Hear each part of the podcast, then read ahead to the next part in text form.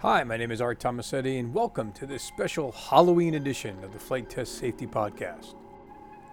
A podcast where we'll talk about frightful flights, terrifying test points, and ghostly gremlins. Now, what a great idea, a Halloween-themed podcast. And I wish I could take credit for the idea, but I can't.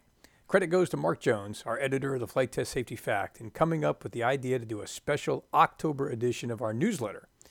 So I thought I would just continue the theme in the podcast. Now, the Flight Test Safety Fact will also release today, so don't miss it.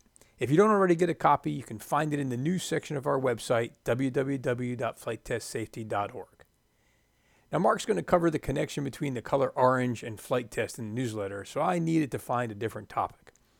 I thought I would do a little research and see if I could find any creepy tales of mysterious test flights, haunted control rooms, possessed aircraft, or monsters. Maybe even a demon that lived in the air. They said whoever challenged him would die. Their controls would freeze up. Their planes would buffet wildly. And they would disintegrate. The demon lived at Mach 1 on the meter, 750 miles an hour, where the air could no longer move out of the way. He lived behind a barrier through which they said no man could ever pass. They called it the sound barrier. Okay, I couldn't resist that. You may recognize that narration from the movie The Right Stuff. Superstitious talk, right? We all know that there's no demon that lives at the sound barrier, but the phenomena that occurred in that transitional region took a while before it could be fully explained and conquered. Flight tests had to go vanquish that particular demon. And as one of my TPS instructors, Jim Neuist, used to say in his best Stevie Wonder voice, when you believe in things that you don't understand, then you suffer. Superstition everywhere. Another peculiar thing I came across in my research was related to numbers. Not unusual. We humans have always had an issue with the number 13. Well, at least most humans do. Not me, of course. I was born on a Friday the 13th, so 13 and I get along just fine. If all hotels had a 13th floor, I would definitely book a room there every single time. 13th floor. But I came across an incident that happened to the X-15 in November of 1967.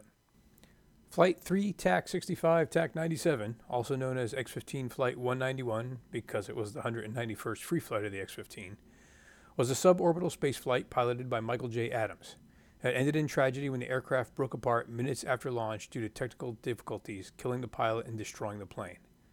A tragic event, but here's something peculiar. It was not the only incident involving a flight with the number 191. There were several others. In 1963, Aeroflot Flight 191 crashed on final approach. In 1972, Prinair Flight 191 crashed in Puerto Rico. In 1979, American Airlines Flight 191 crashed shortly after takeoff from Chicago's O'Hare Airport. In 1985, Delta Airlines Flight 191 crashed on final approach to DFW. In 2006, Comair Flight 191 crashed on takeoff from the wrong runway in Kentucky. And in 2012, JetBlue Flight 191 from New York to Las Vegas diverted to Amarillo, Texas due to erratic pilot behavior. But it's just a number, right? I mean, it's not like we would identify a risk for a 191st test flight based on a superstition or coincidence. But if you did ID it as a risk, where exactly would it fall on your risk matrix, 2D or 3D? The last thing I came across in my internet sleuthing was a story about an A6 Intruder, tail number, no, not 191, because that would have just been entirely too weird, but tail number NE510. Assigned to the U.S. Navy Attack Squadron VA-145, the Swordsman, back in 1988. The aircraft was with the squadron at Whidbey Island in Washington State. It had arrived at the squadron in a non-flyable condition, but maintenance team worked to get it back into the air. And a former maintainer recalled in a recent article I read, "I had a bad feeling about this airplane the moment I laid eyes on it." Now, once back flying, the aircraft experienced minor issues, initially one of which was the speed brakes failing in flight. Now, on the A6, the speed brakes were on the wingtips and were routinely used on approach to landing to allow pilots to keep the engine throttles in a more responsive range. But as time went on, the speed brakes would fail more often. And the maintenance couldn't find anything wrong with them. They even tried to replicate flight conditions by spraying fire extinguishers on suspect components to sort of simulate the cold effects at high altitudes. But they could not replicate the failure. Now, the squadron went on to embark on the USS Ranger for a 6-month deployment, during which time it was reported that only test pilots could fly the airplane. Now, eventually, Aircraft 510 became a parts bird, but its problems didn't stop there. Over the next several months, the aircraft would experience hydraulic problems, which had to be repaired. Once flying again, a pilot who had joined VA-145 from the squadron that gave them 510 started calling the aircraft Christine, named after the infamous Plymouth Fury in the Stephen King novel. Now, he had been in an incident with the aircraft where it had lost brakes and departed the runway. Now, that same pilot would experience another emergency scenario in the aircraft later that year that resulted in a forced landing at a civilian field. Now, after repairs, the aircraft was back on the flight schedule, and in October, departed on a 2-ship practice bombing sortie. During that sortie, it would experience another hydraulic failure, this time degrading to the point where the aircrew was forced to eject when they could no longer control the airplane. I suspect most military pilots can think back to an aircraft like Christine in their squadrons. Aircraft plagued by repetitive problems, frequent failures, mysterious behaviors, and of course, gremlins. I know, gremlins. Really? Next, you're going to start talking about Bigfoot or Yetis. But come on, you can't really have a Halloween edition of an aviation podcast without talking about gremlins. Now, after all, this month is the 59th anniversary of maybe one of the most famous gremlin encounters ever. It occurred on a commercial aircraft flying at 20,000 feet in the Twilight Zone.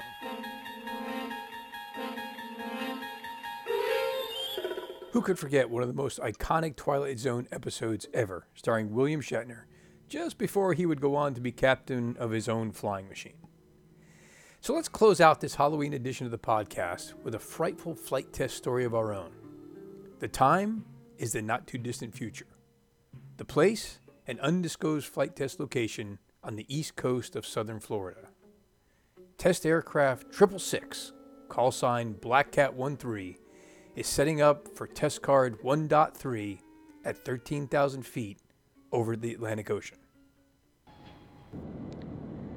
Control, setting up for test card 1.3. Black Cat 13, copy. We will need you to hold condition for at least 10 seconds for data collection. Copy. Accelerating. Passing Mach 1.2. Picking up some vibration.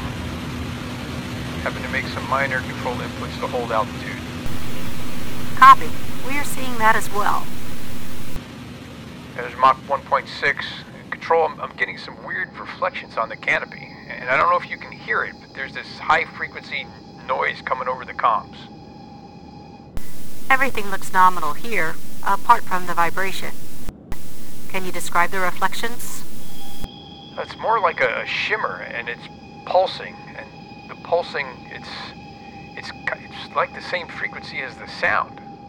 Black Cat 13, copy. Do you want to knock it off? Now, hang on, Control. I'm going to try some control sampling here. This is different from what we saw in the sim yesterday. Black Cat 13, say again? You were a little garbled. Control, I'm going to try and reset the comms. Maybe that will clear up this noise. Black Cat 13, say again? Black Cat 13, do you copy? Black Cat 13 vanished at 13:13 Zulu time. We may never know what happened, but maybe one lesson we can take away from the strange occurrences that day was we should be very, very cautious around the unknown. But we should know that from just about every scary movie ever made. I actually gave a talk about lessons learned from horror movies that we could apply to flying. And here's my top 5. Number 5, don't go down to the basement to check out the strange noise. Strange noises are strange for a reason. You know, sometimes I think we should add to our knock it off criteria, if anyone says, that's weird, we should stop. Number 4, shortcuts don't usually work out well. Stick to the plan. Number 3, we all love technology, but remember Skynet, HAL, and just about any episode of Black Mirror. Technology can kill you if you let it. Understand your systems. Number 2, always have an escape plan. Fill the gas tank, charge the car, charge your phone, and pick a direction, preferably away from the noise, the person in the mask, the clown, whatever. Now, north's not a bad option. Very few horror movies take place in Montana or Canada. Just be sure to avoid Maine because nearly every Stephen King story happens there. In flying, know what you're going to do with the airplane if something goes wrong. What's your safe condition? And number 1, there have been 11, that's right, 11 Halloween movies. Michael Myers just keeps coming back. Lesson? Danger is hard to get rid of. So be safe, be smart, and be ready. The Flight Test Safety Podcast is sponsored by Time to Climb Training and Consulting. Motivate your team to succeed, accelerate towards your goals, and elevate to a higher level of performance. On the web at www.time2climb.com.